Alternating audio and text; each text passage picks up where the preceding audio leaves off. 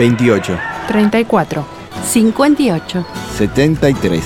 No importa si tenés 18 o 70 años, vos también podés terminar la secundaria de forma virtual y desde cualquier lugar del país. Con educación hay futuro. Conoce más en buenosaires.gov.ar barra Terminal la Secundaria. Buenos Aires Ciudad. Estudia actuación en Timbre 4. Niños, adolescentes, adultos. Dirección Claudio Tolcachir. Informes en www.timbre4.com. Somos energía.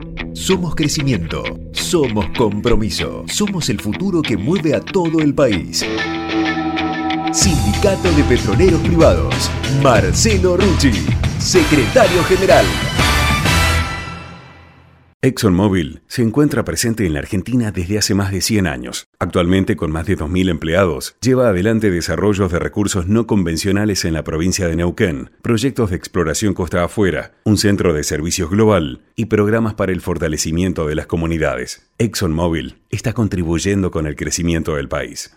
Somos PAE, líder global de energía. Ofrecemos productos y servicios a la industria y estaciones de servicio. Nuestra producción de petróleo y gas abastece al mercado local y al de exportación. Producimos combustibles de máxima calidad en la refinería más moderna de Sudamérica.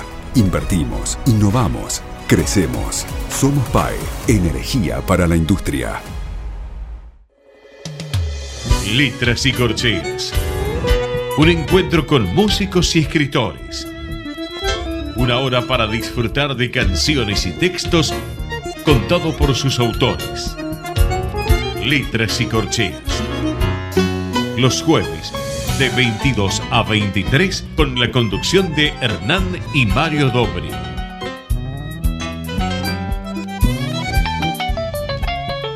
Buenas noches, bienvenidos a una nueva emisión de Letras y Corcheas. Hoy nos acompaña un pianista argentino que acaba de publicar un nuevo disco que se llama Impresiones sobre Abel Fleury. Mario, ¿qué nos podés contar de nuestro invitado de hoy? Bueno, buenas noches. La transcripción de una pieza musical hecha para una serie de instrumentos a otra serie de instrumentos diferentes es una tarea realmente compleja, que depende tanto de la amplitud sonora de los dispositivos en cuestión como de las pretensiones del transcriptor al formular su criterio musical, tanto rítmico como melódico. Es algo así como traducir de un idioma a otro un poema o una canción donde el traductor se transforma más que en el traductor de la obra, en un versionador de la misma. En el caso de piezas musicales para un solo instrumento, el pasaje a otro instrumento de diferente conformación dependerá si pasa de uno de menor número de octavas a otro de mayor número de ellas o al revés.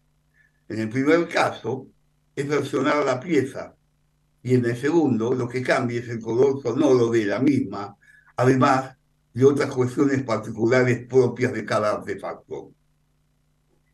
Es como cuando dos cantores de diferentes caudales vocales en cara de una misma canción suenan distinto.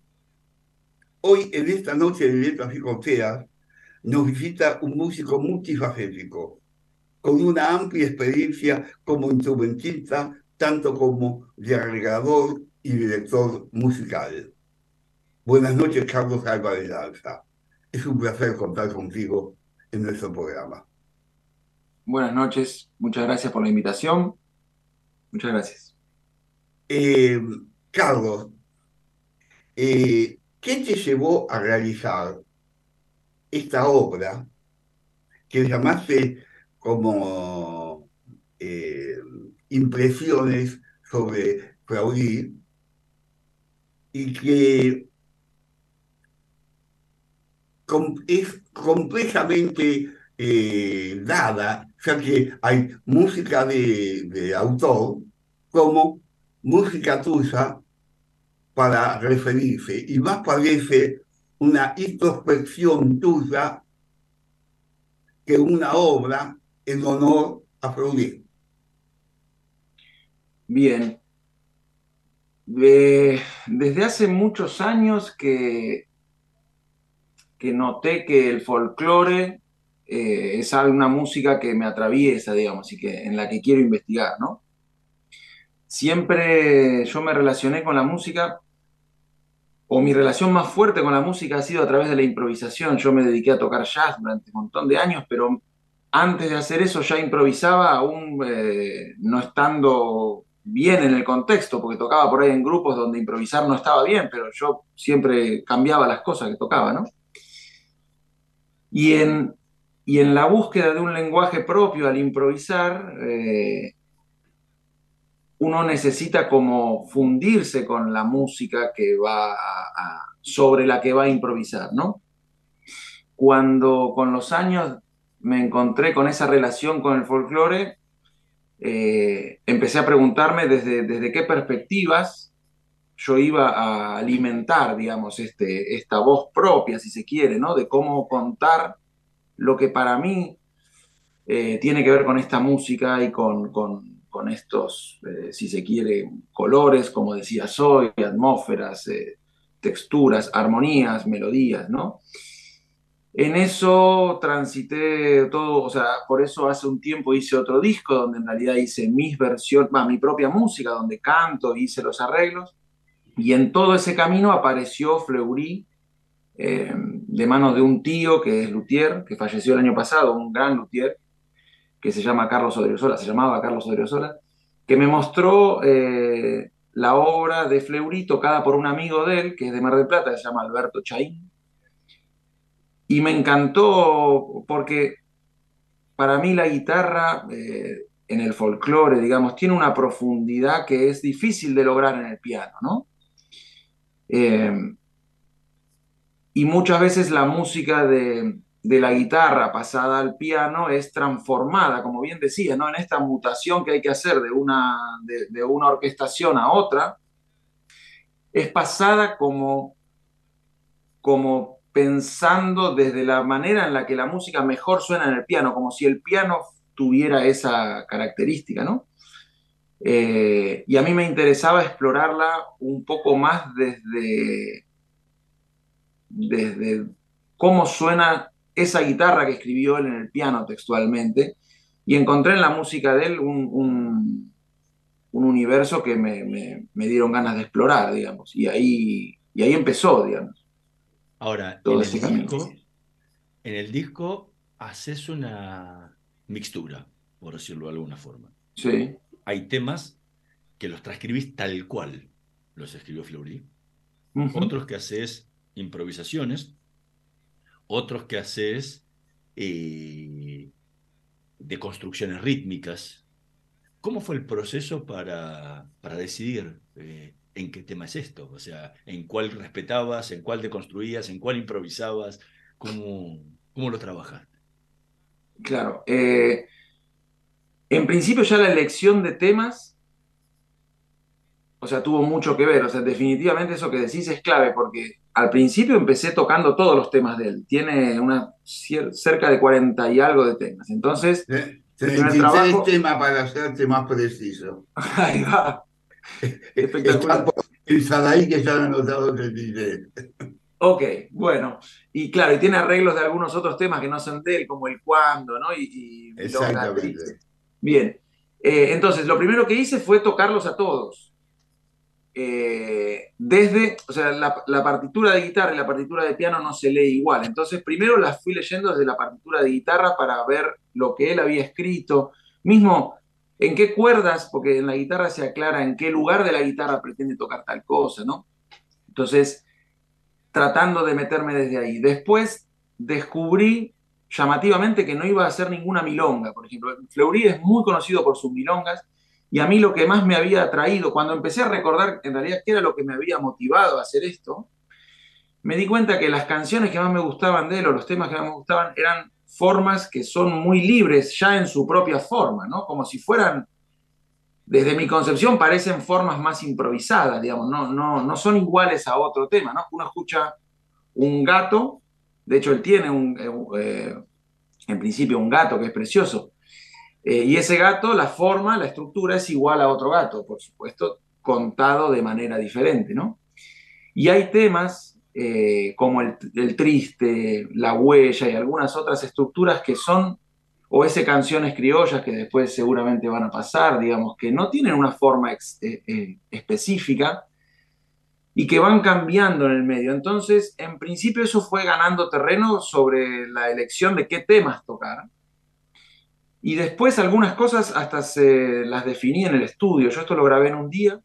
Y por ejemplo, Guaymallén, que es una versión que toqué muy, no sé qué opinará Fleury, digamos, o qué opinaría Fleury, pero la toqué muy desarmada la versión de, su canción, de su cueca, eh, y tenía que ver con lograr que se funda toda la música en un propio discurso.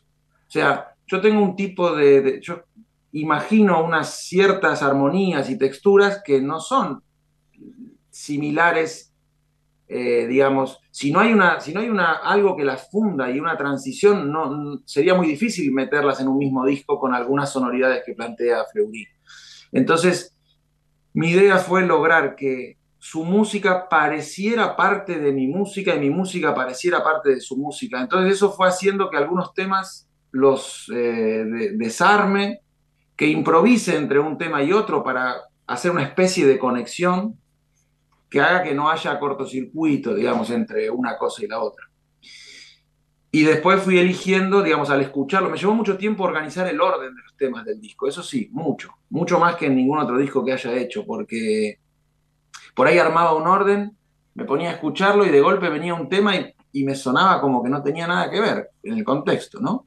Entonces, eso tenía que cambiar. Y así fue el proceso que hizo que algunos temas sean desarmados, que haya improvisaciones y que algunos temas sean bien textuales. Eh, textuales, textuales. O sea, yo pasé lo que él tocó en la guitarra literalmente al piano y traté de no, por supuesto, tocarlo a mi, manera, pero no, no, agregarle ni adornar nada. Carlos, ¿qué, ¿qué, parte del disco podrías mostrarnos? ¿Qué tema? Tocando... ¿Qué tema? Sí. Bien. Y estaría bueno por ahí escuchar eh, dos canciones criollas, que es este tema que decía. No, digo, digo, digo ¿cuáles podrías hacer vos ahora para nosotros ah, ahora algo. Tocando acá. Sí, Luego, luego pasaremos dos canciones criollas. Ah, perdón, entendí, entendí mal. Eh, y podría tocar sobre un tema que toqué literalmente, como él lo escribió, pero podría tocarlo no literalmente ahora. Bueno. Como hacer una versión eh, jugando con el tema para que suene algo parecido pero distinto. Bueno. Cuando quieras.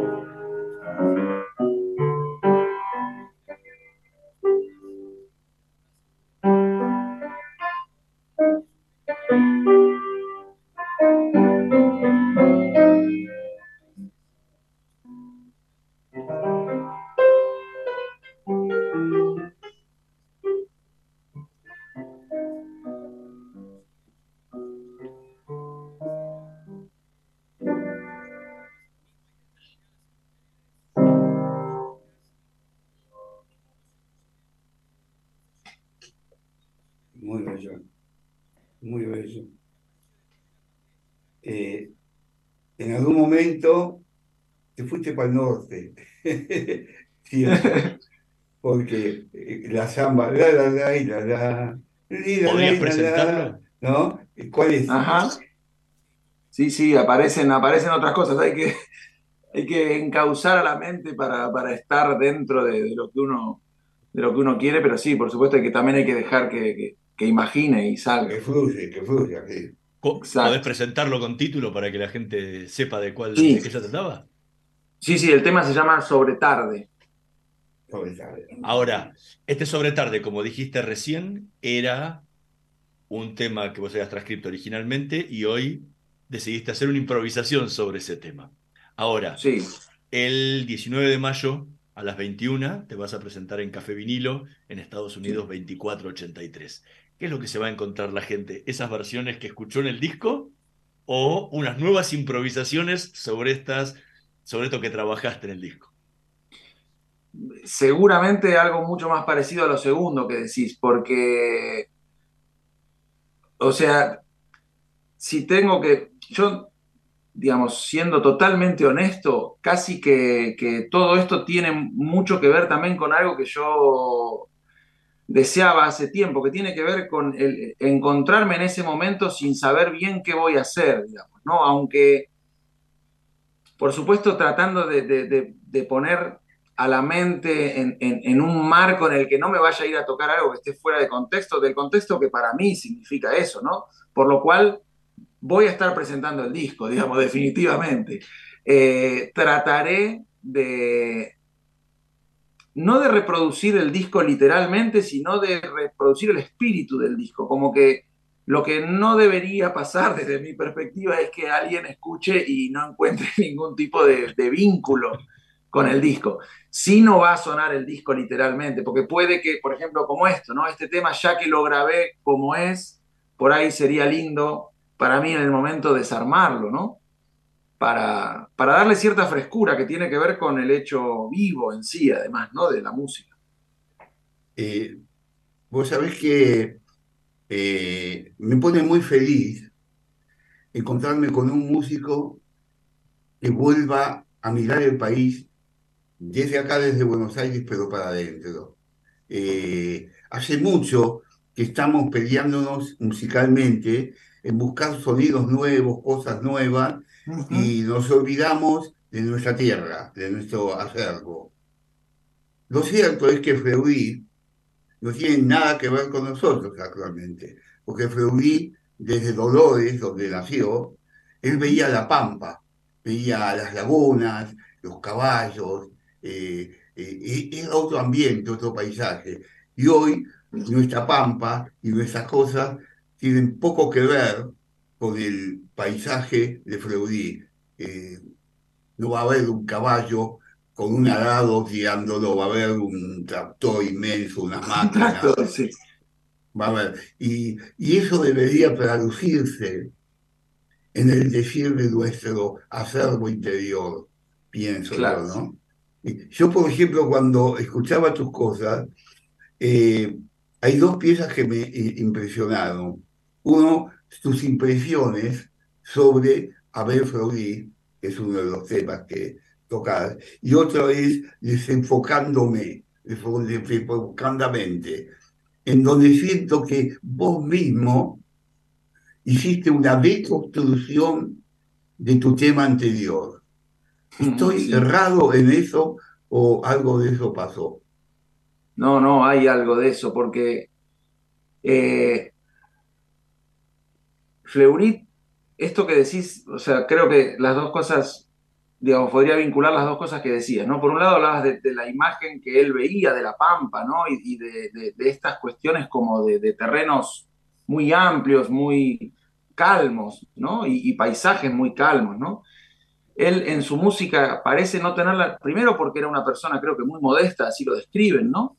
Pero además eh, parecía no tener apuro por, por, decir nada que no fuera la síntesis absoluta de lo que quería, ¿no? Ni agregar nada, ni adornar de más, ni ir rápido a ningún lado. Eh, y al improvisar eh, y tratar de conectar mi, mi, mundo musical con lo que imagino que podía tener que ver desde mi perspectiva con su música, ¿no? El desafío era no pasarme de rosca y no, no, no pretender tocar nada en sí, sino simplemente deconstruir mi mente, por ahí esto que decía el tema, ¿no? Como deconstruidamente, o sea, como entrar en un estado... Yo lo que sabía que no quería que pasara en el disco era que no sonara eh, modesto, digamos, eh, en, su intención, más allá de que pueda ser difícil la escucha de alguna cosa, porque uno está más habituado a algo más ordenado, si se quiere, ¿no? Que no fuera pretencioso.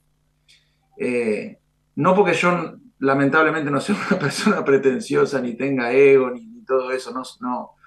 Creo que Fleury era bastante más evolucionado que yo, pero al tomarlo a él como guía, digamos, un poco la sensación era, bueno, tratar de, conectarme con eso que veo que él expresa en su música y a partir de ahí eh, fui tratando de trabajar estas improvisaciones y en esto que vos describís eh, de, de, estos temas, digamos, donde parece como que desarmo mis propios temas, o sea, como, como casi una textura que no bueno, es difícil de poner en palabras, pero bueno, sí, coincido con eso que decís. O sea, sí, es esa la idea, desarmar mi propio lenguaje para fundirme con él. Ahora, y, cómo haces para que, o cómo hiciste, ¿no? Porque el disco ya está grabado, ¿cómo hiciste para trabajar esa diferenciación de sonido entre lo que existe en tu mente como compositor e improvisador de estos tiempos que es diferente con el sonido y que se trabajaba en la época que lo compuso Flores. Sí, clarísimo. Y que no suene, y que no suene contra, algo muy... Eh, Como que no tiene nada que ver. O que no encaje, no encaje bien, ¿no? Sí, totalmente.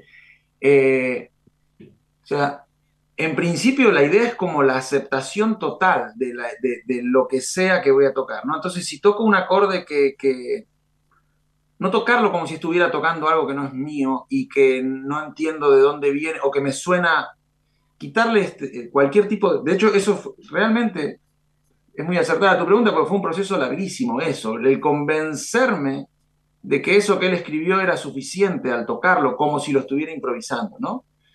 Eh, para a la vez poder combinarlo con lo otro. Entonces, un poco te diría que más que un proceso intelectual eh, musical, que sí hubo mucho proceso de analizar lo que él escribió, de entender su melodía, no eso ni hablar, pero en principio convencerme de que una línea sola podía alcanzar. A veces Fleury escribe algo como...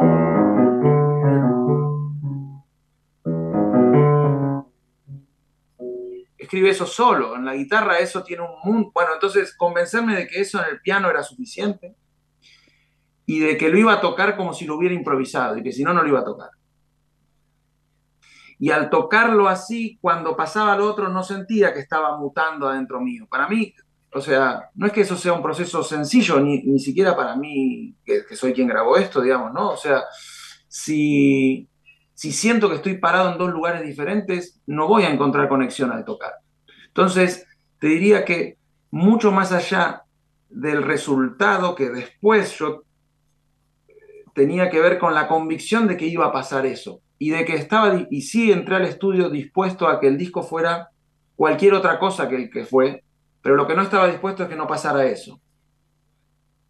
O sea, si el disco hubiera sido todo de música solo de Fleury, literal, hubiera sido eso. Si el disco hubiera sido todo improvisado, yo entré al estudio dispuesto a que el disco fuera totalmente improvisado o que fuera totalmente, solo iba a tocar desde ahí. Entonces, pasó lo que pasó, digamos. Vos es que lo sentía el disco de esta forma.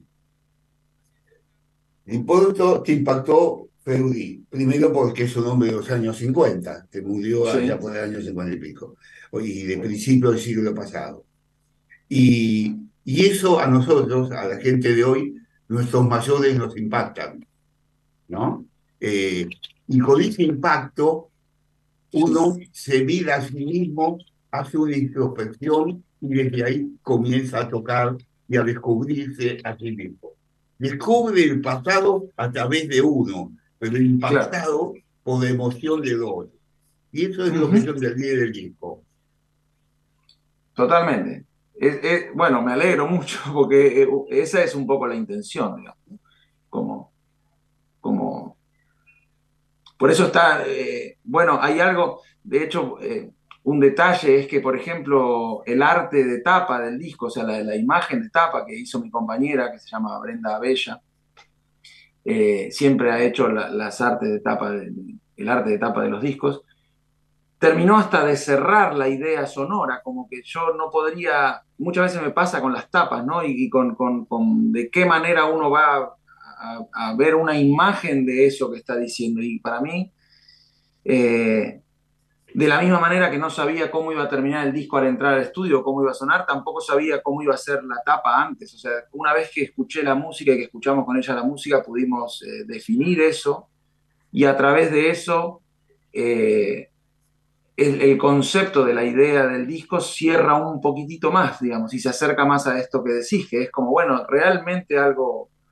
Eh, que para mí es actual, más allá de la modernidad o no, de lo que sea, no, no, no realmente no pienso musicalmente mucho en esos términos, sino eh, en, que no hay nada más actual que lo que se habita en el presente, ¿no? Y, porque es básicamente el, momento que estamos viviendo y si uno es honesto con eso, lo que sea va a ser fresco. Eh, y esa, esa es la idea que está detrás de todo. Estamos conversando con Carlos Álvarez, que va a estar presentando el 19 de mayo a las 21 en Café Vinilo de Estados Unidos 2483, su último disco, Impresiones sobre Abel Fleury. Vamos a hacer una pequeña pausa, en un minutito más regresamos con más letras y corcheas. No se vayan. Vamos la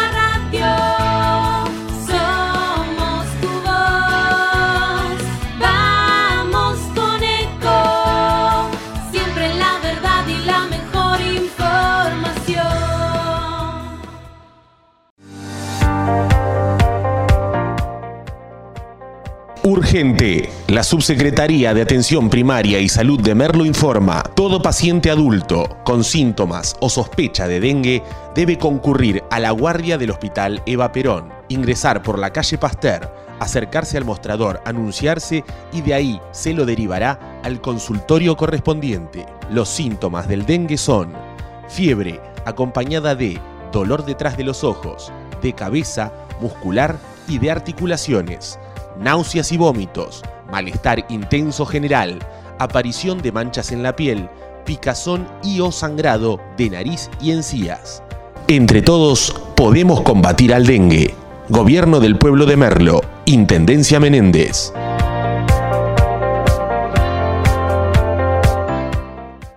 ¿Cuándo fue la última vez que te tomaste un respiro para ver un amanecer? Descubriendo lugares distintos que te hacen soñar emocionar. Lugares que se convierten en felicidad cuando compartís ese momento con amigos. ¿Cuánto hace que no te tomas un respiro para descubrir algo distinto?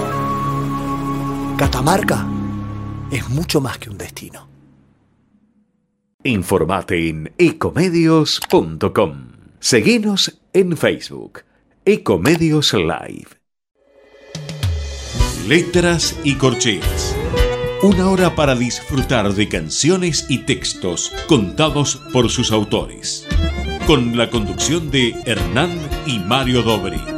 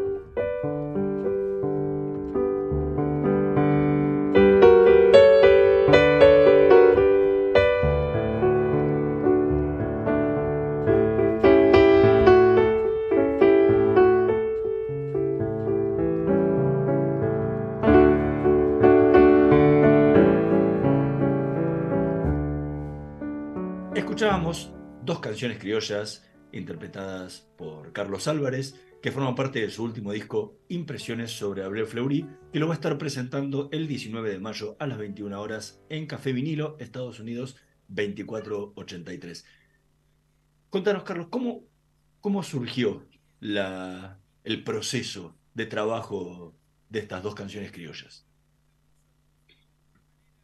Y dos canciones criollas, eh, yo les contaba que mi tío me, me, digamos, me mostró la música de Fleury tocada por eh, Alberto Chaín, un guitarrista de Mar del Plata. Me puso en contacto con él, estuvimos hablando, él me dio una gran mano consiguiéndome partituras, material que no tenía, y tuvimos muchas conversaciones sobre esto, ¿no? De hecho, él, cuando yo le hablaba de la manera en la que él interpretó alguna música, me decía, bueno, yo creo que Fleury me hubiera, me hubiera entendido, decía Don Fleury, me, hubiera entendido. Eh, y charlando, digamos, con él, coincidimos los dos en que dos canciones criollas es tal vez de las cosas más bonitas que hay escritas para mí, digamos, como canción, ¿no? Tiene, o sea, es, es, es como perfecta en algún aspecto. No sé si la palabra perfecta realmente aplica a nada en realidad, ¿no? No sé si algo es perfecto realmente como, como cosa, si la perfección es tal. Pero sí es tan equilibrada que no, no se le puede...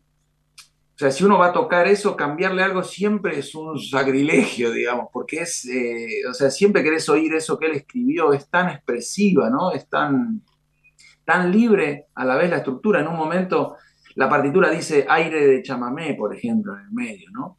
Y es, son cuatro compases como de una respiración de eso que de golpe se transforma en una especie de declamación muy lenta. Eh, bueno, a mí me parece, creo que de los temas de él me parece en este aspecto, desde esta perspectiva que yo admiro tanto de su música, creo que es para mí el más logrado de todos los temas. Aunque vos viste que lo más famoso de él Normalmente es una de las que tocaste, que es estilo pampeano. Estilo pampeano, totalmente. Sí, Y, y Milongueros de Gallega, que son dos de los temas que más famosos de Claro.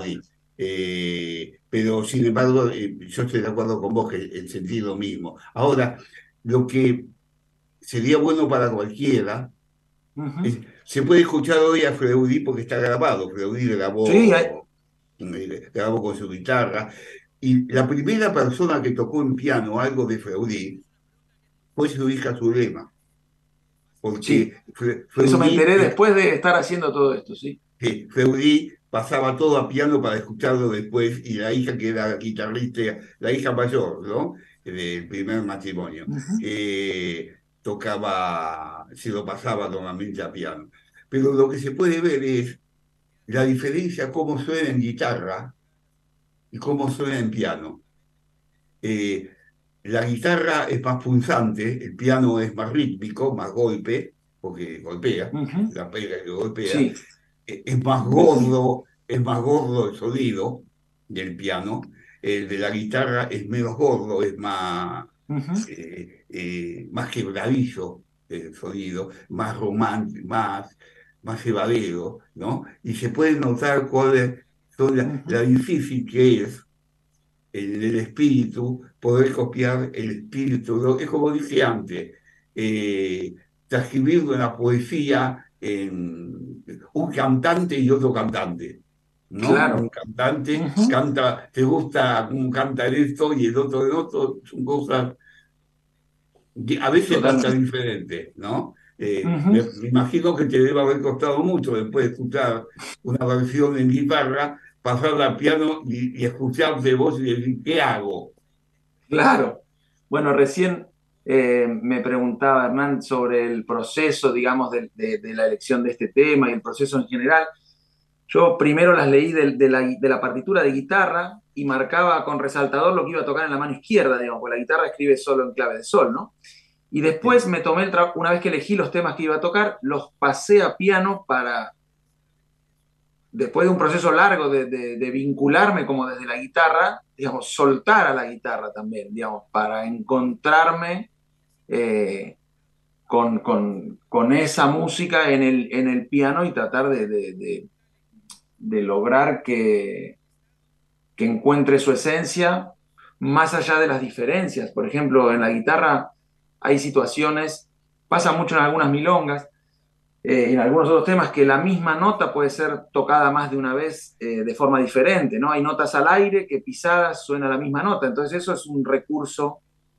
eh, de hecho pasa en estilo pampeano, por ejemplo, ¿no? Que hay notas que que él las toca la misma nota con una cuerda al aire y la otra pisada, y en el piano tenés solo es una tecla para eso, entonces tenés que lograr imaginar que son dos cosas, ¿no? Entonces, No todo eso es, es- es un proceso largo en el que hay que también soltar algunas cosas y decir, bueno, esto lo voy a llevar por acá, porque más allá de cómo se escribió para la guitarra, por ahí no me va a funcionar.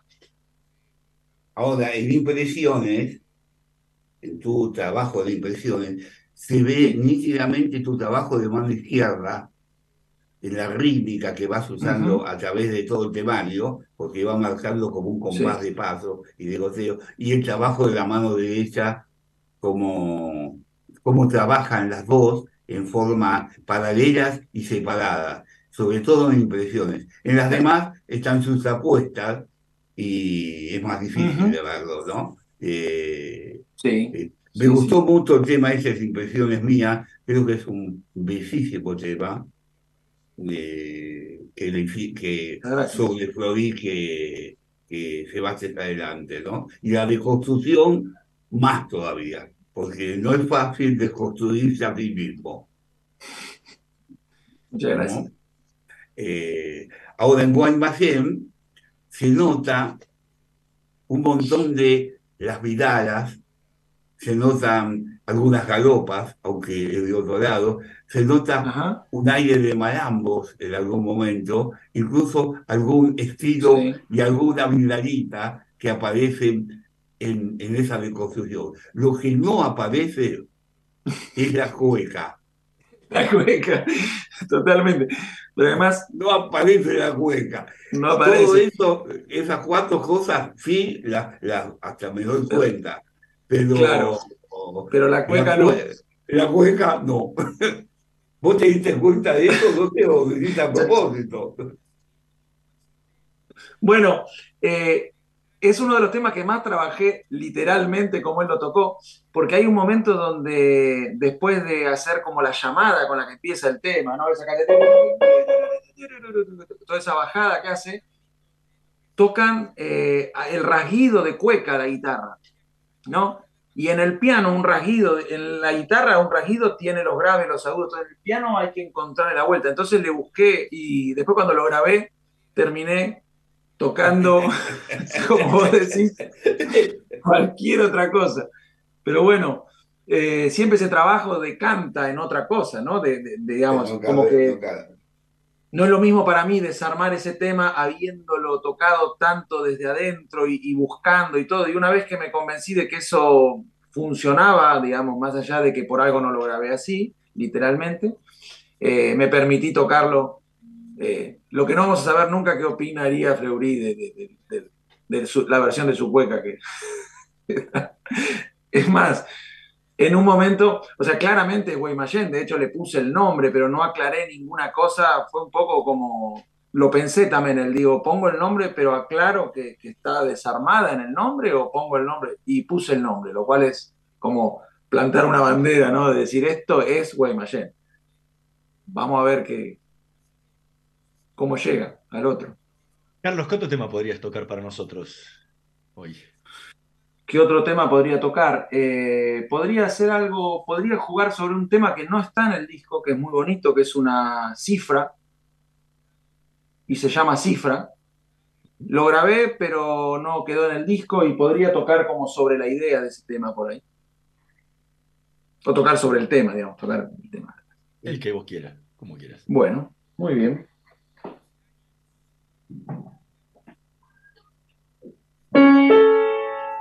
thank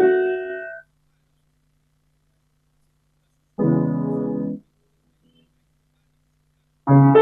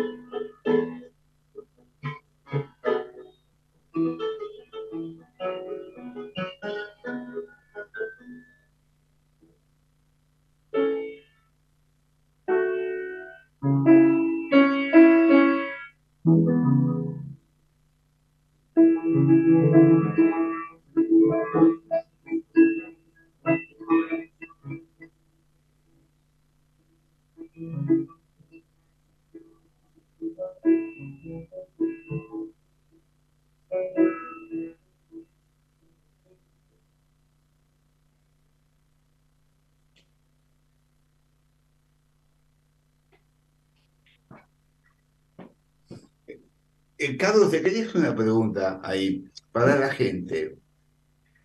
Vivimos acá en Buenos Aires eh, y tenemos la provincia de Buenos Aires. Una época que todo era lo mismo. La música de Buenos Aires y de la provincia era abundante en estilos y formas. Estilos, como dijiste, una cifra, un triste, una huella, un malambo, eh, una vidala, un cielito. O sea, un montón de música que hoy la gente no tiene ni la menor idea, salvo decir el tango. Es como que el tango se hubiera tragado toda la provincia de Buenos Aires, salvo los cultores de Buenos Aires, que no hay algunos, los Claro, hay claro. y buenos, no lo hay. ¿Qué es una cifra?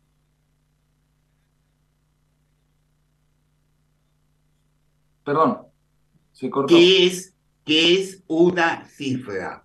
Para que la gente sepa. para que la gente sepa.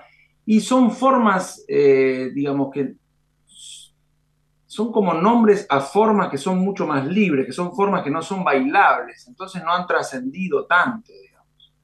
No hay una manera de definir.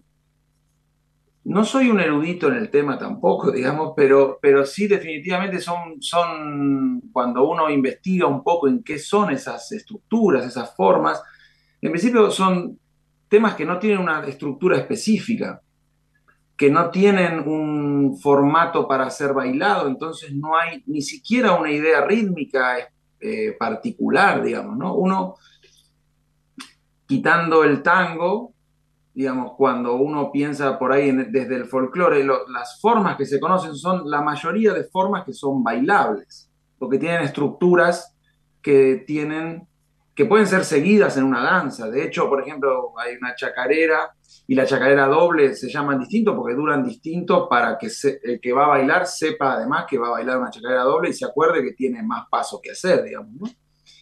Eh, bueno, También pasaba con el cuando, que hoy no Claro. se sabe. Cuando éramos chicos, yo me acuerdo que en el colegio enseñaban a bailar el cuando, ¿no? Totalmente, Y, sí. y, y lo mismo, bueno, una vidalita, uno sabe.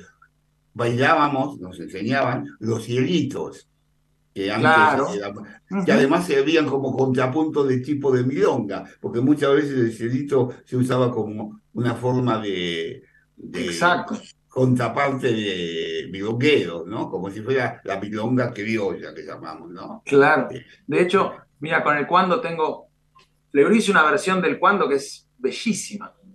Eh, y un arreglo también que es muy, muy, muy lindo. Y yo siempre que toqué mi música y jazz y otras cosas, digamos, eh, por ahí, digamos, en mi familia, si bien siempre me han, acompañado y eso, por ahí les costaba más, o nunca había un, por ahí un vínculo concreto entre estoy tocando este tema y básicamente que alguien de mi familia lo conociera, digamos, el tema, ¿no? Y un día, hablando, hablo por teléfono con mi madre, digamos, y le digo, mirá qué belleza esto, justo estaba escuchando el disco de Fleury y me puse a sacar el cuando de, oreja, de oreja ¿no? Y pensando, de hecho, en mi ignorancia que era de Fleury este. Entonces se lo toco por teléfono, le digo, mira qué lindo, y me dice, pero eso es el cuando, me dice. Digo, ¿cómo que conoces esto? Pero claro, y se pone a cantar, ¿cuándo? Me pone a cantar la letra. Y ahí dije, uy, mirá, bueno, eso fue una de las, de las, digamos, como de las historias que hay detrás de todo esto, ¿no? Porque fue un proceso muy largo en el cual pasaron mil cosas, como por ejemplo eso. Eh, que para mí fue nuevo, básicamente, tocar algo y que en mi casa se conociera, digamos, ¿no? Que no sea una cosa extraña. Para vos, cuando eras chico, empezaste tocando la guitarra. Sí, de chiquitito sí. Eh, ¿Cuánto te ayudó esa práctica y ese estudio de guitarra a la hora de entender mejor cómo adaptar todas estas piezas de Fleury al piano? Bien, y no lo, no lo sé exactamente, pero sí toco la guitarra. De hecho, o sea, no, no tengo ninguna intención de, de tocar hacia afuera de, mi, mi, casa la guitarra, pero sí tengo una relación con la guitarra, la adoro la guitarra. Y, y algunas cosas me he puesto a tocar y, sí me... Y mismo la idea, porque de alguna manera la guitarra, al ser un, instrumento de cuerdas, eh, yo tocaba el contrabajo y también la manera de expresar en, una cuerda, ¿no? Cuando uno puede manipular a la cuerda, digamos, y puede decidir cómo, cómo va a tener el contacto con la cuerda, cambia el timbre, ¿no? Nosotros acá, como, como decía tu papá, digamos, esto martilla, digamos, ¿no? Uno toca acá y eso acciona allá. Eh, lo cual, para mí, viniendo de un instrumento en el que yo me podía involucrar tanto con, con eso, se me complicaba. Y creo que sí, el, el, por ejemplo, el poder ver en, la escritura que él hizo para guitarra, donde él decidía tocarlo en la guitarra y entender por qué había elegido que eso se tocara en ese lugar, en la guitarra y no en otro, eh, eso sí me sirvió bastante. Por ejemplo, el, el, tema, y también entender el registro de la guitarra, ¿no? Por ejemplo, el tema estilo pampeano que hoy nombraba Mario, eh, la guitarra está afinada, la sexta cuerda un tono abajo. O sea, da una nota que en realidad en la guitarra original, si se quiere, no está. Y entonces eh, eso te expresa una sensación, como en principio mismo en las improvisaciones, ¿no? Entender que después de tal lugar ya no estoy en el registro de la guitarra, por ejemplo, ¿no? Como para, todo eso sí me sirvió mucho para, para, para tocar a favor, para salir, pero, pero creo que está en todo de alguna u otra manera lo que hice. Ahora, eh, lo dijiste al pasar, pero sos uno de los grandes contrabajistas de jazz argentino. No sos cualquiera el contrabajo. Eh, igual ya, ya, no soy contrabajista, ni siquiera tengo contrabajo ya hace años. Lo vendiste. sí. Pero, eh, ¿cómo es esa versatilidad de pasar de la guitarra al contrabajo, al jazz, y, por ejemplo, tus cinco CD que tenés, todos tienen nombres vegetativos o vegetales Eso del campo, ¿no? Porque todo, el, cardo, el jardín, los girasoles, bueno, los girasoles de algo, y bueno, y ahora este de Freud, de eh, ¿Cómo es que ha ido cambiando esto? ¿Qué te impulsó a estos cambios?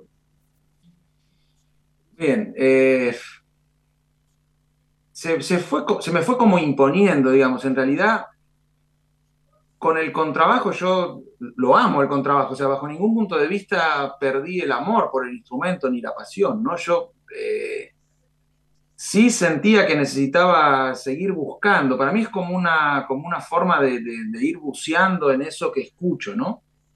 Por ejemplo, en los discos anteriores a, los que toco el piano, digamos, los tres primeros, y hay otro por ahí perdido que voy a tratar de sacar dentro de poco, siempre que en esos primeros no hay instrumento armónico, porque cuando algún instrumentista eh, tremendos instrumentistas, ¿no? Para mí mismo, grandes armonizadores. Yo les daba un acorde y ellos tocaban una versión de ese acorde o improvisaban. La música se transformaba, es como, O sea, es como si te cambiaran el color de lo que vos querés decir, digamos, de alguna manera. Entonces, al principio toco el piano desde hace muchos años, digamos, desde antes de, dejar de tocar el contrabajo o antes de dedicarme profundamente. Y, en un momento eh, empecé a tocar el contrabajo y a cantar. De hecho, una vez lo hice en vivo y todo, cantaba el contra, la línea de bajo e improvisaba con el bajo arriba para tratar de, de, bajar eso que imaginaba, ¿no? Y me mudé hace ya 11 años a Capilla del Señor, a un pueblo en la provincia de Buenos Aires, eh, buscando algo de estas, eh, digamos, de estas imágenes pampeanas que decías y del folclore y todo esto. Y una vez que llegué acá, eh, no estudié nunca más el contrabajo, me encontré con el piano y encontré que iba por ahí. También, en un momento, concretamente necesité animarme a perder todo lo que había conseguido para asegurarme de que lo que estaba buscando era genuino. Entonces, sentía que sí, que tenía miedo. Cuando uno consigue algo, ¿no? Que, se va aferrando a eso y consigue un logro que está, que por ahí es eh, merecido o no, digamos, pero, pero uno hace mucho esfuerzo para lograr eh, que lo llamen a trabajar de tal cosa, que, que se valore lo que uno hace. Pero también uno por ahí, o, yo podía tender a acomodarme en eso. Y, sentí que necesitaba arriesgarme a que no me llamaran nunca más a tocar, si era necesario, pero, pero buscar más crudamente en mi música. Y que también si no soltaba esa relación que tenía con trabajar, si bien para mi música, mucho para otros, también no me era difícil priorizar de la misma manera que hoy puedo priorizar. Hoy me levanto y yo practico todas las mañanas varias horas, digamos, ¿no? Hago mi práctica con la música, que es el piano y cosas. Y siempre estoy haciendo lo que siento que nutre mi imaginario musical, digamos, ¿no? Eso fue algo que tuve que, que, que busqué. Y que para encontrarlo o para irlo transitando tuve que soltar cosas. Y, te cuento un detalle más que para mí es clave. En un año que había grabado un par de discos de jazz, que, de los cuales estoy súper contento de haber grabado, ¿no? Pero me gustaban, me encantaban los discos, los proyectos en los que participaba y todo, pero grabamos un disco de un amigo que se llama Alan Plachta, que por ahí lo conocen, un guitarrista, un gran guitarrista y compositor, eh, de música argentina uruguaya. Y en ese disco grabó de invitada Liliana Herrero y grabamos una samba de Cita Rosa.